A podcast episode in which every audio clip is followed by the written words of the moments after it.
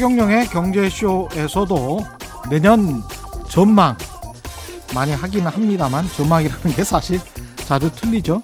1년 전 이맘때쯤 2020년 주식 전망은 1900에서 2500 사이의 박스권이었는데 하단도 상단도 다 틀렸습니다. 주식 시장보다는 좀 단순해 보이는 부동산 시장 전망은 그럼 정확했나? 한국 산업 건설산업연구원의 2020년 부동산 시장 전망 수도권 매매 가격 0.3% 하락 전국 매매 가격 0.8% 하락 전국 전세 가격 1% 하락 완전히 틀렸죠. 그래 전망에 나오는 수치가 정확할 것이다. 이렇게 생각, 생각할 필요는 없을 것 같습니다. 다만 우리가 눈여겨봐야 할 건 전망에 포함된 다양한 변수와 논리, 이 변수와 논리들을 종합적으로 고려하다 보면 공부가 좀 되죠. 전망을 하는 것도 다양한 전망을 듣고 그 변수와 논리를 배우는 것도 유익한 공부다. 그렇게 생각하는 태도가 맞는 것 같습니다. 네, 안녕하십니까. 세상에 이익이 되는 방송 최경련의 경제쇼 출발합니다. 저는 진실탐사 엔터테이너 최경련입니다. 유튜브 오늘도 함께 갑시다.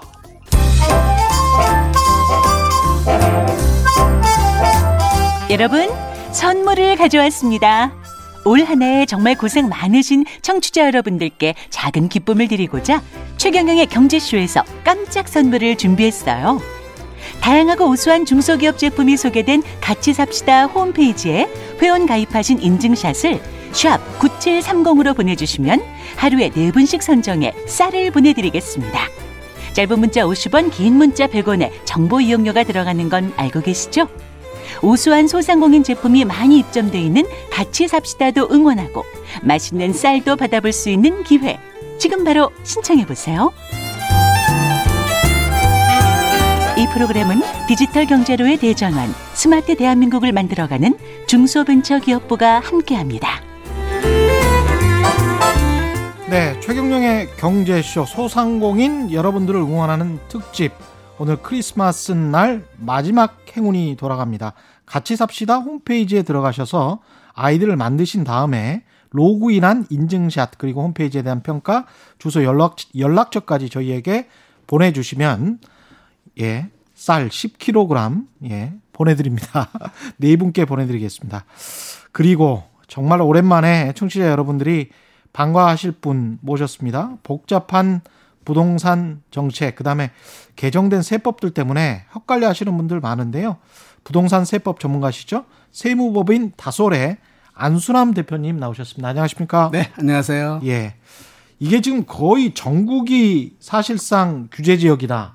강원도, 제주도 빼고 그, 그렇게. 말해도 되죠. 맞습니다. 예. 그러면 이제 규제 규제 지역이 되면 세법이나 자기가 내야 될 세금이 좀 바뀌어지고 네. 그렇게 되는 겁니까? 그 엄청나게 달라지죠. 예. 내년도에 바뀔 부동산 개정 세법도 있을 것 같고 그래서 이런 거를 좀 중심적으로 알아보고요.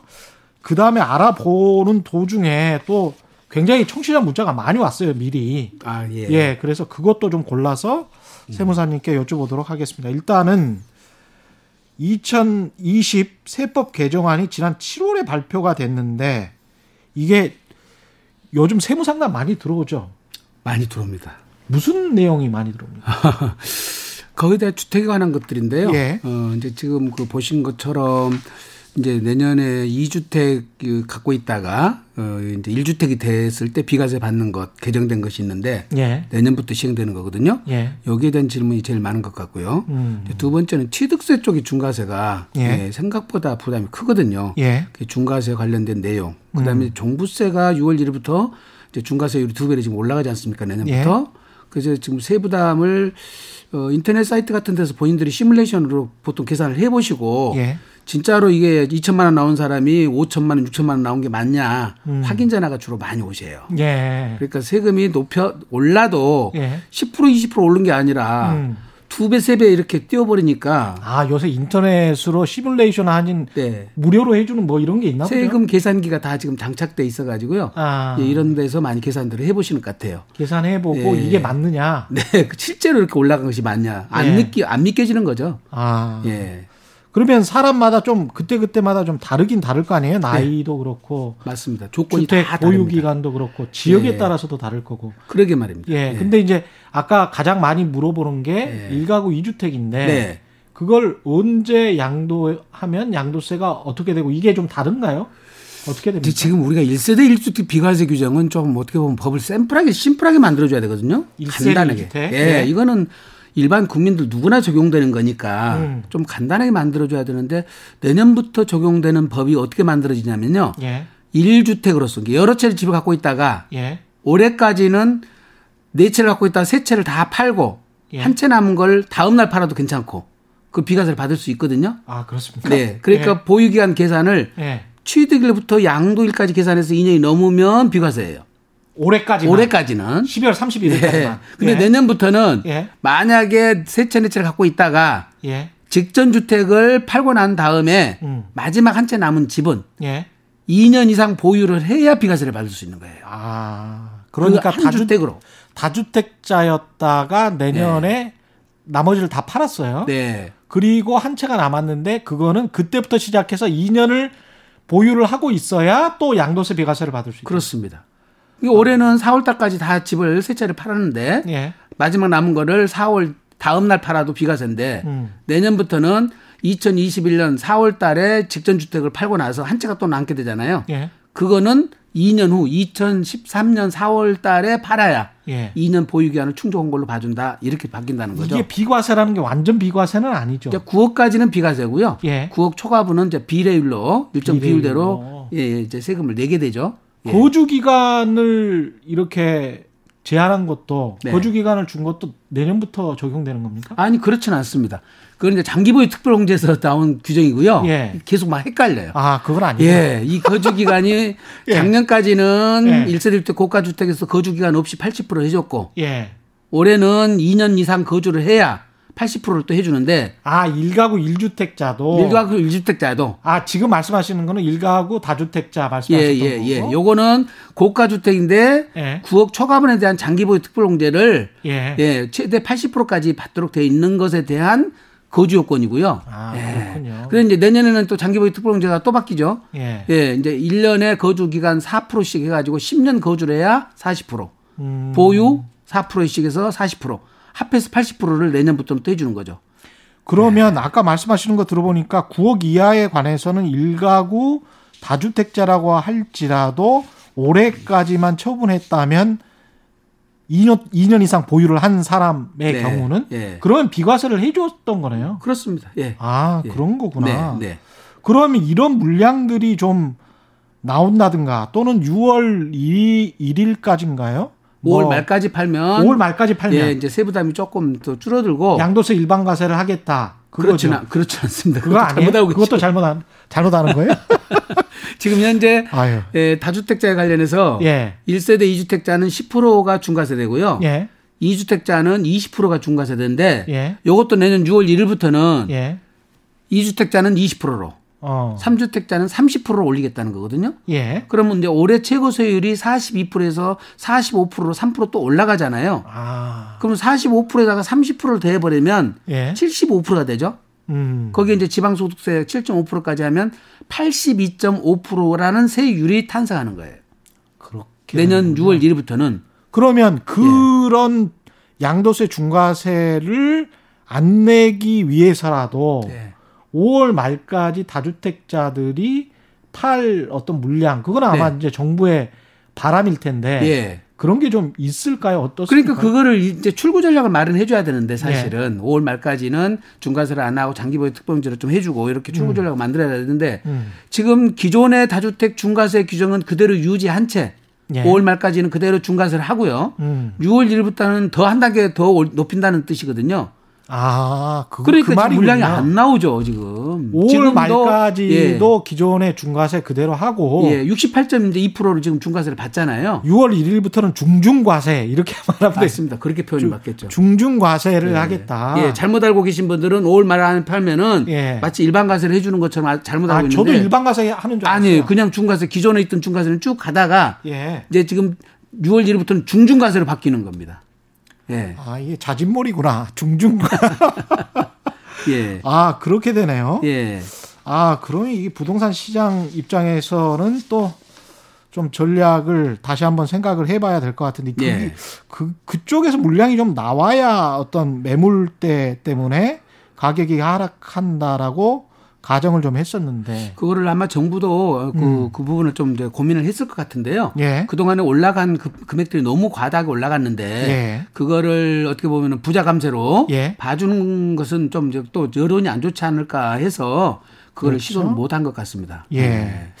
그러면 지금 좀 더 이해하기 쉽게 하기 위해서 사례를 들어서 네. 특히 이제 두 채를 보유했다가 네. 내년 4월에 뭐 처분한달지 예, 예. 아니면 올해 처분한달지 비교를 좀 해 주십시오. 그러니까 지금 예. 1주택자로 보유기간 2년을 갖고 있어 비과세 준다는 의미는 음. 예 여러 채가 있는 한채 있는 분은 상관없어요. 예, 예 두 채, 세 채 갖고 있는 분이 예, 마지막 직전 주택, 두 채 일대에 팔고 난 다음에 마지막 주택은 그때부터 2년을 갖고 있으라 했으니까 예. 올해까지는 상관없다고 그랬잖아요. 예. 내년부터는 2021년 4월 달에 두 채 갖고 있다 하나 팔고 음. 남은 한 채를 또 팔 때는 그때부터 2년을 계산해서 2023년 4월 달까지 기다렸다 팔아야만이 2년 보유를 충족한 거예요. 예. 예. 거기에 이제 조금 지금 현재 유권 현행 유권 해석으로는 정확히는 안 나왔습니다만은 조정 대상 지역의 경우에는 보유 2년에다가 거주도 2년 해야 되는 거 아니냐는 예, 시중에서의 얘기들이 있는데 음. 저희들이 아직까지 예, 국세청이나 기획재정부에서 유권 해석은 없기 때문에 아 그래요? 예, 보유만 2년 하면 되지. 예. 또 2년을 거주를 했는데 새롭게 또 2년을 살아가는 것까지는 너무 가혹하다. 아. 저희들이 보기는 그렇거든요, 전문가들은. 근데 일반적으로 하도 요즘에는 타이트하게 해석을 하니까 예. 예, 그 요건도 들어가야 되지 않느냐 하는 얘기들이 유튜브라든지 예, 블로그에서 많이 글들이 올라오더라고요. 근데 아직 네. 직권 해석은 없다. 그건 유권에서는 아직까지 없습니다. 아 예. 그래요? 그 거기는 너무 심하지 않느냐는 게 저희들 생각이고요. 예. 거기까지는 안 갈 거라고 보여져요. 음. 예. 이 부분에 대해서 여러 가지 또 얘기가 많은데 예. 그러면 양도를 직전 주택을 했을 때는 그렇다 치고 예. 그거를 내가 안 팔고 증여해 볼 수도 있잖아요. 예. 또 기존 주택을 멸실해 볼 수도 있고, 음. 예, 또 용도 변경할 수도 있고. 예. 그래서 한 채가 만약에 만약에 줄어들었다면 음. 이 경우도 똑같이 2년을 가야 되느냐 사례가 너무 많아요, 다양하게. 이렇게 복잡하다는 거죠, 이게. 그래서 아. 이런 유권 해석들이 하나하나 나오기 전까지는 음. 예, 조금 전문가들도 상담을 조심해서 하셔야 되고요. 일반인들도 음. 선택을 신중하게 하셔야 될 것 같습니다. 네. 가장 좋은 거는 뭐 저같이 일가구 일주택으로쭉 오랫동안 그냥 살면 되는 거군요. 네, 맞습니다. 그러면 네. 장기 보유 특별 공제를 받을 수 있는 거 아니에요? 네, 네, 그렇습니다. 그죠? 다주택자들에 대한 이제 비과세를 좀 까다롭게 해서 예. 다주택을 소유 못 하게 하려고 지금 이제 수요 억제책으로 이게 제도가 나온 것 같은데 예. 이제 기존에 있는 분들이 다 이게 지금 어떻게 보면 좀 복잡하게 됐죠. 예. 지금부터 다주택자가만 적용되는 게 아니라 음. 지금 양도일부터 따지니까 예, 이제 그러다 보니까 요게 지금 작년까지 이제 명확하지 않은 부분이 있었어요. 예. 어떤 부분이 있었냐면 그러면 어 올해 2020년도에 한 채를 팔고 한 채 남은 것을 21년도에 팔았다면 그때도 2년을 보유해야 된다는 얘기냐? 어? 그렇게 해서 지금 예, 여러 가지 유권에서 없어가지고 설랑설을 했는데 이제 기획재정부서 유권에서 나온 건 아닙니다만은 국세청에다 시달하기는 2021년 1월 1일 현재 2주택자 이상 갖고 있는 사람만 적용 대상이다. 아. 이미 20년 이전에 팔아버리고 한 채밖에 없는 사람들은 음. 21년도 1월 1일 이후에 바로 팔아 상관없고 예. 예.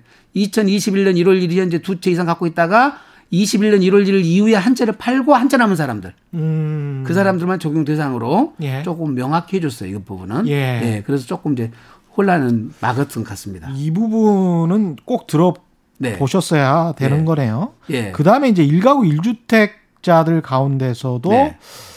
이 부부 공동 명의로 가는 게 유리하냐. 예.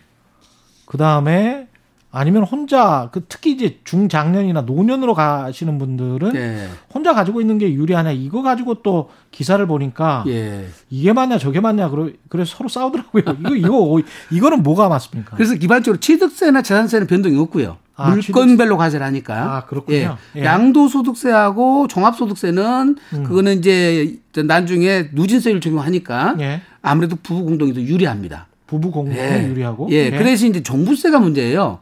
종부세, 종합부동산세가 어떤 케이스가 있냐면 종합부동산세는 인별과세거든요. 예. 인별과세다 보니까 사람에 대해서 예. 예. 남편 따로 배우자 따로인데 그때 주택수를 계산할 때 음. 공유 지분을 갖고 있는 것도 각각 한 주택으로 보도록 돼 있어요. 어. 그러다 보니까 조정 대상 지역에 50% 50%두 채 갖고 있다. 예. 한채 한 채 갖고 있었으면 중과세가 안 되는데 예. 50% 50% 갖고 있는 상태가 돼버리면 각각 한 채가 되거든요. 아, 그 한 채로 보는 거예요. 한 채로 봐버려요. 예. 그러니까 그때는 이제 두 채를 합해져 가지고 중과세가 돼버리잖아요. 예. 한 채에 한 채 있으면 일반 과세가 세율이 낮을 텐데 음. 공익주를 갖고 있다 보니까 예 이거를 각각 한 채 한 채 돼서 두 채가 돼버려요. 아. 그때는 불리하죠. 물론 이게 뭐 12억에서 15억 정도 된다? 예. 그러면 6억, 6억 공제 받으니까 예. 그래도 유리할 수도 있죠. 음. 근데 이제 문제는 20억, 30억 된 사람들은 음. 무조건 불리합니다. 예. 그렇군요. 예. 그러니까 고가 주택을 가지고 있는 사람들은 예.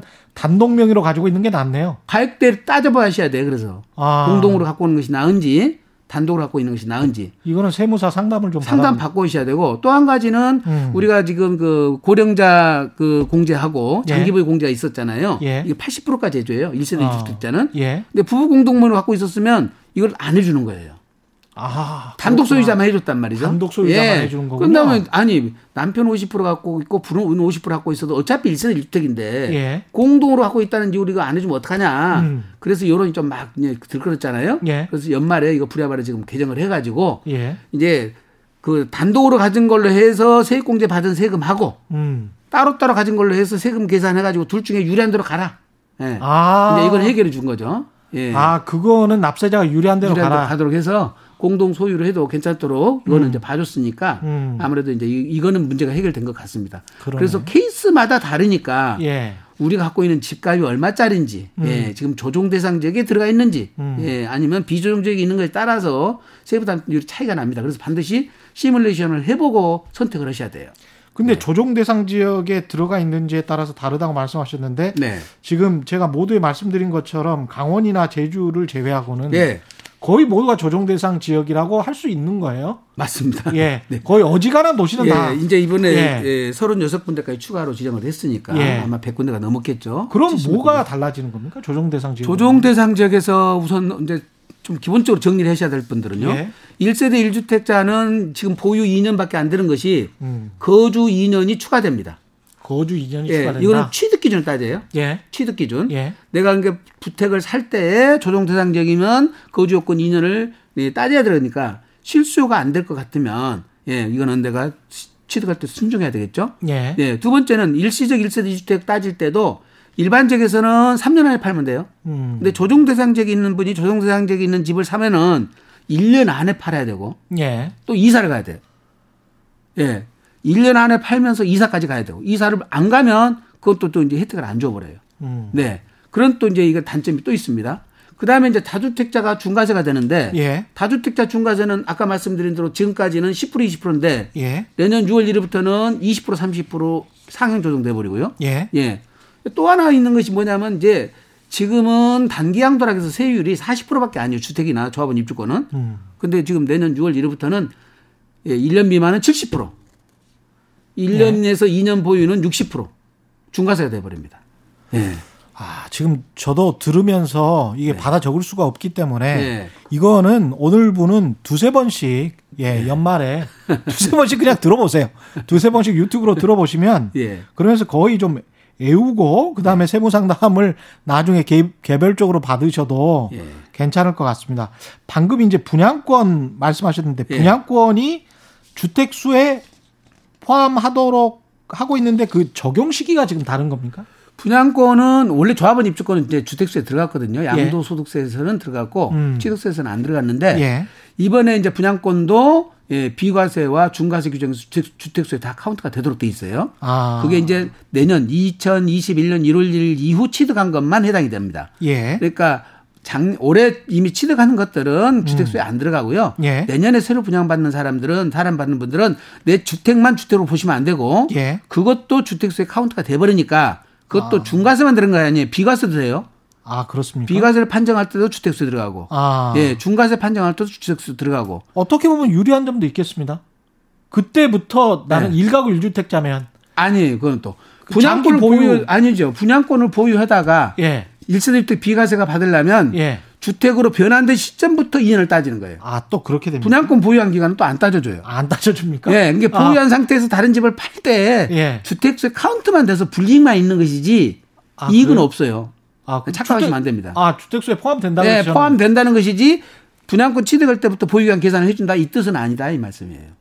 그럼 조합원 입주권은 아까 지금 주택수에 포함이 이미 2006년도부터 됐고요. 됐죠. 예, 분양권은 예. 그 동안에는 중공 떨어질 때까지는 예. 권리로 봐가지고 주택수에서 빠져 있었는데 예. 내년부터는 들어간다는 뜻이고요. 음. 지금 취득세에서는 이미 음. 분양권도 2020년 8월 12일 이후 취득한 분양권은 음. 그것도 주택세 넣게 돼 있어요.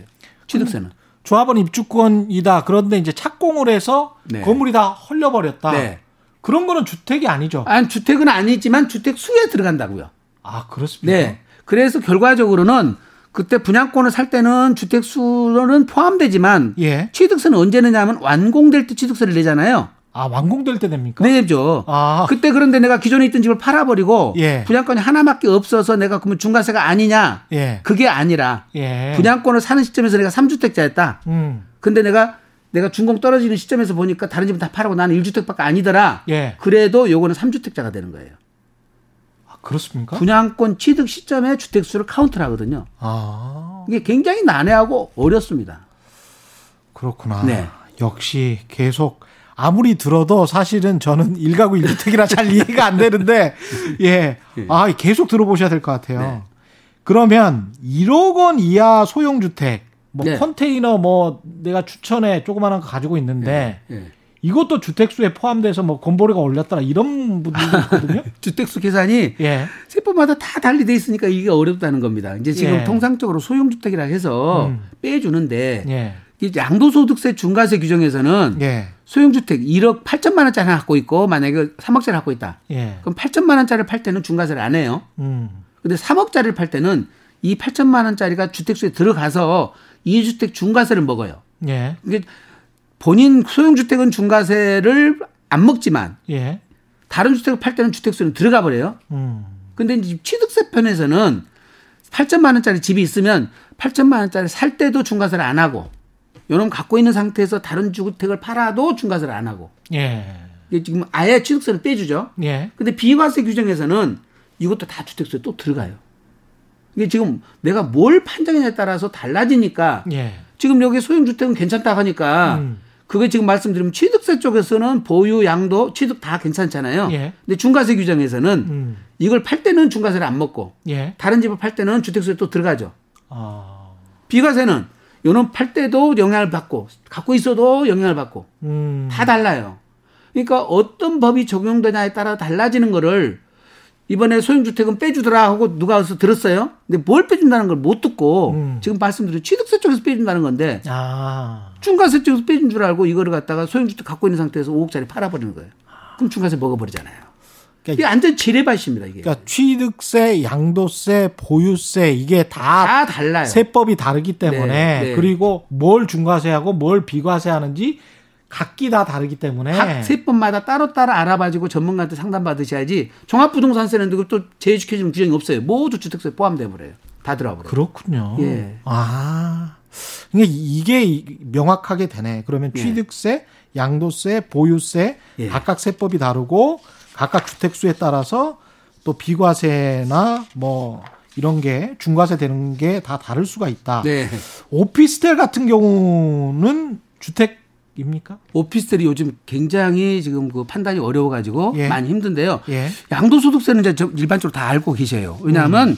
양도 일 현재 그게 실제 거주 주택으로 쓰면 예, 주택수에 들어간다는 걸 알고 있습니다. 예. 근데 이제 이게 종부세도 똑같거든요. 예. 재산세를 내고 있으면 종합부동산세도 같이 내게 되거든요. 예. 근데 취득세 편이 좀 어려워요. 음. 취득세는 이걸 거주용으로 쓰고 있던 거를 사더라도 예. 일단 사더라도 예. 그거는 그, 저, 일반 건물로 봐서 음. 주택으로 제외시켜줘요. 일단 예. 취득하는 예. 시점에서는. 취득할 때는. 예, 예. 예. 그 다음에 보유하다가. 예. 그것이 거주용으로 써가지고 재산세를 물고 있다. 그러면 그때는 다른 집을 살 때는 음. 이 재산세가 부과되고 있는 오피스텔을 주택수에 넣게 돼 있어요. 아, 그렇게 됩니까? 그렇습니다. 근데 어. 거주용으로 쓰는데 재산세를 안 물고 있다. 예. 그냥 명확한 규정이 뭐 없으니까 그렇죠. 재산세를 예. 부과 안 받고 있다. 그럼 주택세는 안 들어와요. 아, 그렇게 되는 거예요? 네, 그렇게 되는 예. 겁니다. 그렇게 재산세를 부과 받냐 안 받냐에 따르고 예. 또이 오피스텔이 들어온 것이 2020년 8월 12일 이후 취득한 오피스텔만 해당이 돼요. 음. 그 이전에 8월 11일 이전에 취득한 오피스텔을 재산세를 부과한다 하더라도 그건 또 주택수 빠지게 돼 있어요. 아, 그러면은 오피스텔에 예. 임차인이 들어왔을 때 뭐 가능하면 뭐 어떻게 등기나 확정일자 안 해주세요 그 말이 네 주민들은 옮기지 마라. 그게 이제 재산세를 부과받지 않기 위해서 그러는 거죠. 거주용으로 썼다는 것을 안 썼다고 이제 그 하기 위해서 아. 예, 사실관계가 확인 안 되기 위해서 이제 그렇게 예, 하는 거군요. 그런 식으로 많이 하는 거죠. 집주인들은 그렇게 네. 하는 것이고 임차인들은 대신에 세금을 세금이 아니고 우리 세부담을 조금 덜기 위해서 위해서 월세 같은 거를 네. 완화시키기 위해서 근데 대신에 만약에 그 집이 넘어가거나 그런 보호는 못 받는 거 아니에요? 그렇습니다. 근데 중요한 거는 아. 지금 지방세 쪽은 예. 일일이 세무조사를 다 하질 않기 때문에 예. 차이가 많이 안 나기 때문에 일일이 조사 안 합니다. 예. 지방세 쪽은 단속이 심하지 않기 때문에 그냥 넘어가지만 음. 국세 쪽은 세무서에서 오피스를 갖고 있다 그러면 실제 주거용으로 썼는지 안 썼는지 사실관계 다 확인해요.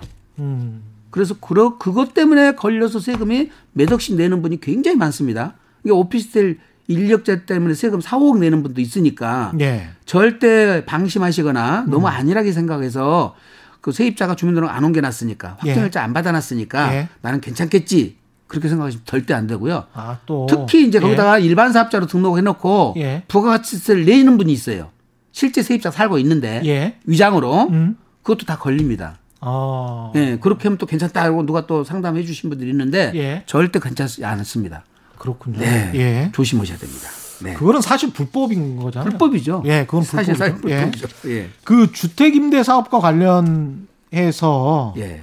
요거는 주택 임대 사업자들은 세제 혜택이 아직 아직은 있죠.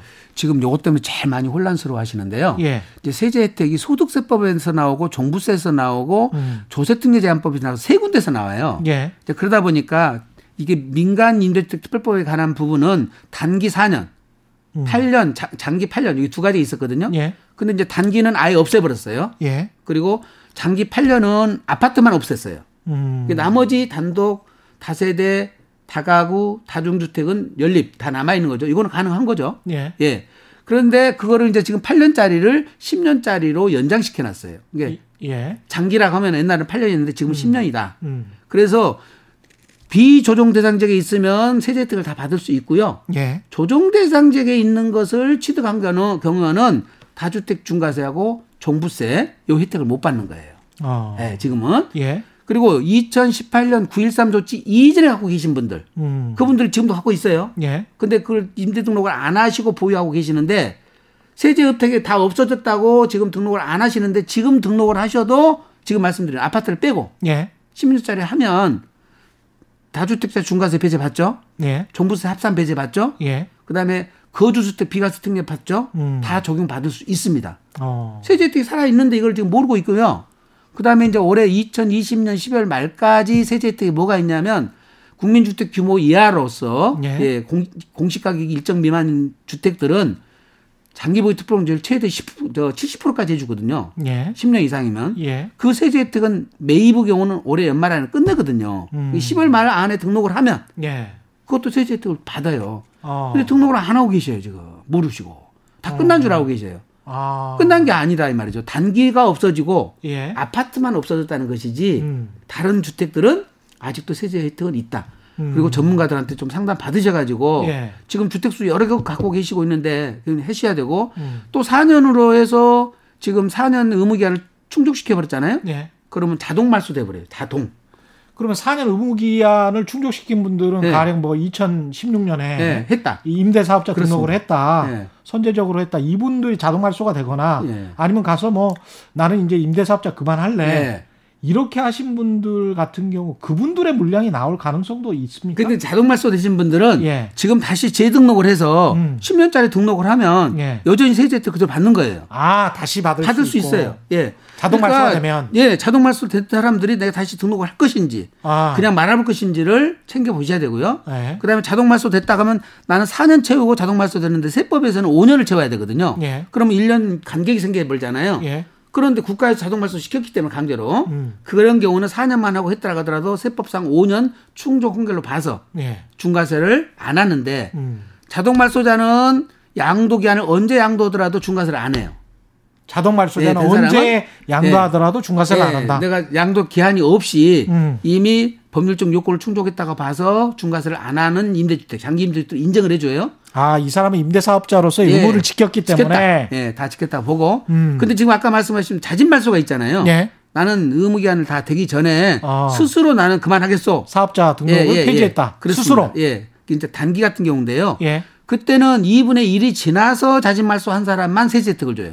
음. 4년 중 2년이 지난 분들만. 예. 2년이 안 지난 분들은 예. 자진말소 했으면 과태료는 부과 안 하지만 예. 세제 혜택은 안 주고 어. 2분의 1이 지난 분들은 과태료도 안, 부과 안 하고 예. 세제 혜택도 다 주는데 음. 대신 아까 자동 말소하신 분들은 양도 기한 없이 중과세를 예, 안 받았잖아요. 예. 근데 자진 말소하신 분들은 예. 1년 안에 팔아야 돼. 아. 그래야 중과세를 안 받아요. 이게 요거는 이제 물량이 나올 가능성이 있죠. 네. 그러면 이게 제 기억에 2018년부터 임대사업자 등록을 활발하게 했단 말이죠. 그렇습니다. 2018년 말부터. 맞습니다. 그러면 네. 4년이 되신 분들은 2020 한 3년 정도는 돼야 예. 되겠네. 예, 2, 3년 돼야 되죠. 그러니까 네. 아직은 또 이것도 아니네 보니까 이분들이 네. 자동 만기가 돼서 아 그러면 나는 양도세 중과세도 안 되고 나는 물건을 팔 수 있다. 네. 이런 분들도 2023년 정도는 돼야 예. 세금 혜택을 받으니까 그때 이제 물량이 나오겠죠. 아. 지금 현재는 물량이 많지는 않습니다. 그러니까 부동산 예. 시장을 가늠할 때도 이 저도 이 이걸 계속 보거든요. 예. 근데 이것도 또 아이디어가 될 수 있겠습니다. 예. 그렇습니다. 예. 알겠습니다. 그 다음에 굉장히 좀 질문이 문자가 많이 와서 예. 그 문자 위주로 좀 소개를 드리겠습니다. 휴대전화 끝자리 5690님입니다. 네. 동작구 아파트를 7년 전에 4억 4천에 매입했고 현재 13억이 되셨고요. 아유 음. 많이 올랐군요. 네. 이거는 이제 저기 부인 명의시고요. 네. 실제로는 근데 이제 월급 제 월급 가지고 매입을 했습니다. 네. 나이도 있고 해서 5년 정도 더 거주한 후에 낙향할까 생각하는데 지금이라도 공동 명의를 할까요? 증여세가 음. 혹시 나오나요? 이렇게 되면 네. 그 전업주부인데 예. 어, 제 나이는 64세, 제 아내 나이는 60세입니다. 이렇게 말씀하셨습니다. 지금 현재 제가 보기에는 예. 앞으로 5년 거주를 한다면 10년 거주를 다 채우시거든요. 예. 그러면 9억까지는 안전비과세, 예. 9억 초과분만 이제 지금 일부 세금을 내시는데 예. 장기 보유 특별공제를 80%까지 받아 버리니까 예. 요게 한 15억 정도 간다 했을 때의 양도소득세가 한 천만 원, 이천만 원도 안 되거든요. 예. 15억 간다 했을 때. 예. 근데 지금 현재 증여를 받다면 6억까지는 증여세는 없죠. 그렇죠. 부부끼리니까. 예. 네, 부부끼리는 예. 상관없는데. 예. 근데 취득세는 내야 돼요. 아, 그렇습니까? 공시 가격에 4% 정도를 내야 되는데 예. 요게 13억이다 그러면 지금 8억 정도라고 치면 예. 예. 이제 그럼 4억 정도에 대한 취득세 예, 음. 4416 1,600만 원 내시는데 예. 자, 조심할 것은 아까 취득세 중과세 한다고 그랬죠? 예. 근데 취득세 중과세는 취득할 때 매매로 취득한만 중과세라는 거 아니라 증여로 취득해서 중과세를 해요. 그렇습니까? 네. 근데 조정 대상 지역에서 2주택자부터 중과세를 하니까 예. 이분은 질문상으로 보면 1주택자니까 음. 그거는 1주택자가 배, 우자 간에 직계 좀비석 간에 증여하는 것은 취득세를 중과세를 안 해요. 예. 집 한 채 있는 사람은. 예. 두 채 있는 사람들은 조정 대상 지역에서 증여할 때는 취득세가 12%가 중과세 되니까 예. 이것도 굉장히 조심하셔야 됩니다. 어. 네. 근데 이제 이분 같은 경우는 1세 1주택자니까 예. 제가 보기에는 지금 현재 1600씩이나 물러가면서 예. 굳이 할, 할 필요가 있냐 생각이 들거든요. 예. 예. 그래서 제가 권하기는 그냥 음. 놔두시는 게 좋을 것 같다. 예. 20억 넘어간다면 예. 한번 고민해 보시고요. 네. 예. 6856님, 부동산 취득 시에 소유권 등기에 있어서 1인 명의하고 부부 공동 명의 세금 차이점 아까 말씀하셨죠. 말씀한 것처럼 네. 한 채냐 두 채냐 가액이 얼마냐 어느 지역에 예. 있냐 예 그다음에 나이가 몇 살이냐에 따라 다, 다르니까 예. 여기서 요것만 봐갖고 답변 드릴 수는 없고요. 예. 전문가님하고 한번 상담을 직접 받아보시는 게 좋을 것 같습니다. 예. 네. 8291님 같은 경우는 부산에 거주하는 청취자인데요. 17평 아파트에 살다가 팔리지 않아서 세를 넣고 33평 아파트로 이사 온 지 20년이 됩니다. 어쩌다 보니 10여 년 전에 지방에 13평짜리 아파트를 또 사게 돼서 집이 세 채가 됐습니다. 세 채 가격 합해, 합해도 4억이 안 되는데 네. 이제 두 채 집을 정리하려고 합니다. 어떤 것부터 어, 팔아야 될까요? 양도세는 어느 정도 될까요? 양도세를 하려면 양도 차익을 알아야 되는데 예. 지금 안 알려주셨으니까 예. 얼마나 정확히는 모르겠고 음. 우선은 세채 중에서 부산 거를 먼저 팔아버리면 안 되거든요. 제가 보기에는 13평이 부산이 아닌 것 같아요. 예. 이제 기타 지방이니까 이거는 그렇죠. 중과세가 안 되니까 예. 무조건 요놈부터 처분하시는 게 좋을 것 같고 요거 또 제일 안 올랐을 것 같고요. 예. 두 번째는 17평짜리가 아무래도 덜 올랐을 것 같고요. 예. 요게 아까 말씀드린 대로 소형주택 공시 가격 1억 이하짜리는 예. 중과세를 안 하거든요. 예. 일반 과세니까 17평짜리를 먼저 처분하시면 음. 마지막에 지금 거주주택 33평짜리 남잖아요. 예. 요걸 지금 마지막 처분해서 비과세를 받는 게 좋지 않을까 싶은데 예. 요거는 정확하게는 지역을 다 알아야 되고 예. 양도 차익을 다 알아야만이 예. 세액 부담을 비교를 해서 정확히 판단해 드릴 수가 있어요. 음. 일반적인 제가 말씀을 하는 겁니다. 조정 대상자가 아닌 것을 먼저 팔아라. 음. 조정 대상자가 있는 주택이 있다면은 예, 중과세 대상이 아닌 것을 먼저 팔아라. 예. 그 중과세 대상이 아닌 것은 주택 수에는 들어가지만 음. 중과세 안 하는 것이 소형 주택도 있고요. 예. 아까 조합원 입주권도 그렇고요. 예. 분양권도 그렇고요. 어. 예. 이런 것들은 예. 주택 수는 들어가지만 중과세는 예. 안 먹으니까. 예. 그다음에 일반 지역에서 조정 대상 지역이 아닌 일반 지역에서 3억 초과하는 집들이 주택 수에 들어가거든요. 예. 그것도 중과세에 영향을 미쳐버려요. 음. 그러니까 그런 것들을 먼저 처분하시는 것이 음. 절세 방법이에요. 조합권 조합원 입주권도 아무나 팔 수 있는 거는 아니잖아요. 그거 이제 투기과열지구로 지정돼서 예. 전매제한이 걸려버린 것들은 예. 그것도 이제 전매제한 때문에 못 파는 거죠. 그렇죠. 팔 수 있는 것들 가지고 얘기를 하는 겁니다. 팔 수 있는 있다면 네. 오래 오래 사신 분들은 네, 뭐 10년 뭐 보유에 그렇죠. 5년 거주했다든지 예, 그렇죠. 예, 그 조건들이 되는 분들이 있습니다. 음. 예, 예. 그다음에 휴대전화 끝자리 1456님 최경련의 경제쇼 부동산 세금 궁금증 중에서 아파트 한 채를 주택임대 사업자 등록을 18년 2018년 2월 25일에 했고 제가 살고 있는 상가주택이 또 있고요. 네. 주택임대 사업자 등록이 2년만 지나면 1가구 1주택이 되어서 살고 있는 상가주택은 비과세로 매매가 가능한지.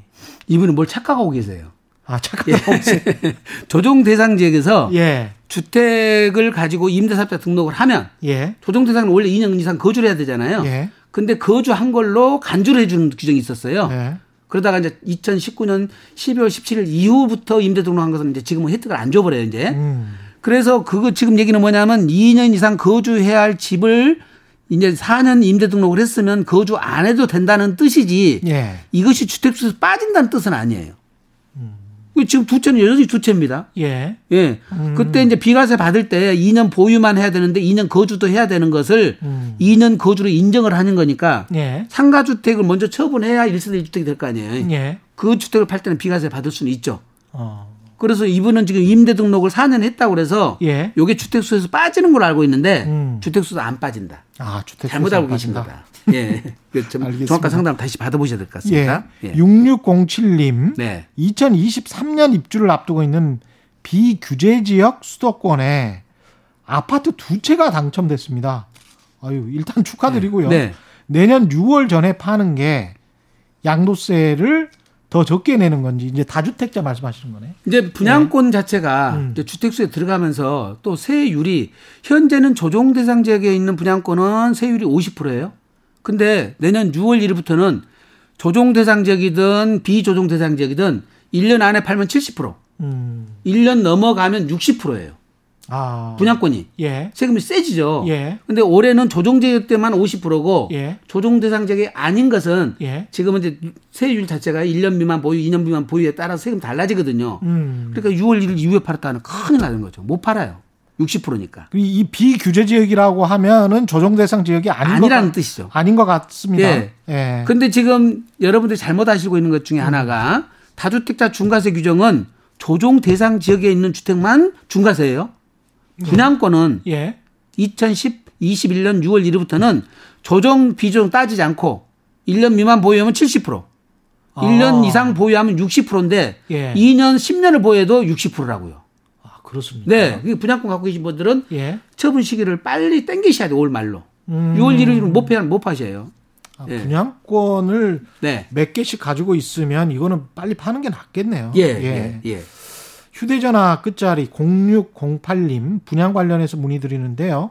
2017년 6월에 1주택을 매수해서 1주택 소유자로 추가로 분양권을 21년 1월 7일 계약해서 23년 9월 입주 예정인 분양권을 취득을 한다면 앞으로 취득 예, 계약을 예, 하실 예, 분이에요. 예. 기존 1주택 비과세 매도 시점과 분양권 등기 시 취득세의 요율이 어느 정도 되는지 알고 싶습니다. 이제 지금 무슨 얘기냐면 이 분양권이 주택수에 들어가 버리니까 예. 이분은 2021년 1월 7일 계약 체결해 가지고 입주 시점에서 이주택자가 되는 것이 아니라 예. 분양권 취득 시점부터 이주택자가 돼 버려요. 음. 대신 이 분양권을 취득했다고 해서 바로 비과세가 배제되는 것이 아니라 예. 1세대 1주택처럼 예. 예. 3년 안에 팔면 비과세. 예. 실수의 목적이면 또 비과세 주는 규정이 생길 것 같아요. 예. 그거는 내년 이제 2월 달에 확정되겠지만 음. 그렇게 비과세를 받는 거고 그다음에 조정 대상 지역에서 조정 대상 지역의 분양권을 취득을 했으면 1년 안에 준공 떨어지고 1년 안에요. 음. 1년 안에 기존 주택을 팔아야지 중과세를 면합니다. 음.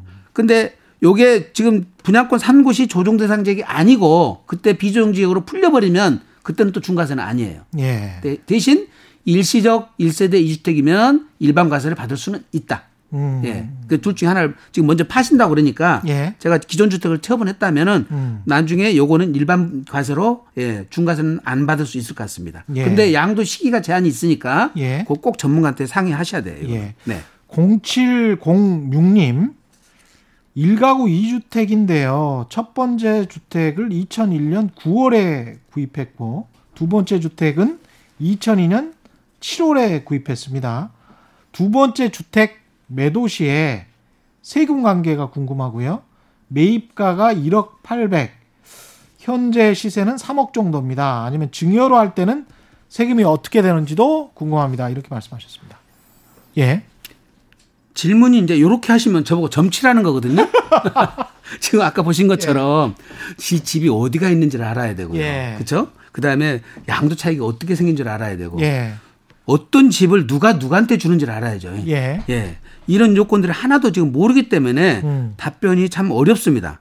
그래서 만약에 이거를 안려면은 음. 지금 말씀하신 것처럼 이 주택이 어느 지역에 소재하는지 예. 그게 조정 대상 지역인지 아닌지 예. 양도 차익은 얼마나 났는지 음. 예 그다음에 지금 말씀하신 증여자가 증여자는 누구고 수증자는 누군지 관계를 음. 알아야 되고요. 이런 요건들을 다 알 때만 이건 가능합니다. 네. 예. 개인적인 정보를 다 알려드리기가 좀 어려워서 아무래도 방송이다 보니까 아, 그러신 것 같, 네, 개인적으로 한번 전화를 드려가지고 예, 세무 상담을 직접 받으시는 수밖에 없을 그렇습니다. 것 같습니다. 이렇게 질문하시면 예, 네, 알 예. 수가 없습니다. 예. 4821님 마포 A 아파트를 2006년에 사서 10달 살다가 전세를 주고 다른 곳에 전세 살다가 대구에 거주주택으로 B 아파트를 2010년에 구입했습니다. 거주 요건은 충족했고 2020년 6월에 거주주택 비과세로 팔고 한 채 남았는데 A 아파트를 임대사업자 마포 A, A 네. 아파트죠. 임대사업자 등록 자진 말소하고 팔면 양도세 혜택을 받을 수 있는지요? 아까 그 말씀이네요. 야, 예. 이거는 굉장히 중요한 얘기인데요. 예. 지금 무슨 얘기냐면 대구 집을 팔면서 비과세를 받았다는 거거든요. 예. 물론 지금 2분의 1이 지나서 자진 말소를 하면 예. 지금 현재 이 집을 5년 안에 팔면 음. 세제 혜택을 받거든요. 예. 기존의 대구 아파트를 비과세 받은 것을 추징당하지 않는다는 뜻입니다. 어. 그다음에 이제 이 집은 중과세를 안 받는 거죠. 당연히 1세대 1주택이니까. 추징도 받을 수 있습니다. 그렇습니다. 근데 이제 제일 중요한 것은 뭐냐면 예. 대구 집을 대구 집하고 지금 마포 집하고 보유 기간을 두 채 갖고 있는 상태. 예. 그 상태에서 발생한 마포 집의 양도 차익은 비과세가 안 돼 버려요. 음. 그럼 이제 대구 집은 지금 매매 차익이 2억이고 예. 여기는 지금 현재 2억 5천을 사가지고 9억 5천이니까 7억이 양도 차익이 났잖아요. 예. 그럼 대구 거는 2억을 비과세 받는 대신에 마포 거 7억 나는 것이 비과세가 안 돼 버리는 거예요. 지금 이 거꾸로 비과세를 받았잖아요. 그러면 예. 대구 거는 세금을 내고 음. 마포 거를 비과세를 받아야 되는데 이 분의 경우는 비과세 받은 대구 거를 철회해서 세금을 내고 예. 예.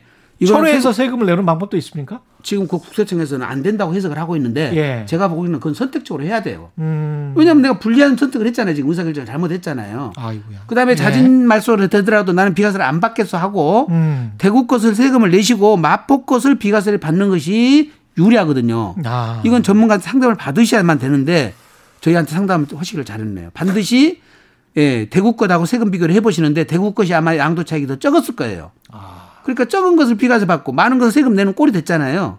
그렇네요. 예. 그러니까 지금 장기 임대주택에 대한 비과세의 그것이 허점이에요 지금. 음. 내가 거주하는 지점 비과세를 해주지만 예. 같이 보유하고 있는 기간에 장기 임대주택 발생한 양도 차익 비과세를 배제해 버리니까 예. 두채 다 안 해주겠다는 거잖아요. 음. 그럼 둘 중에 양도 차익 큰 거를 비과세를 받아야 맞죠.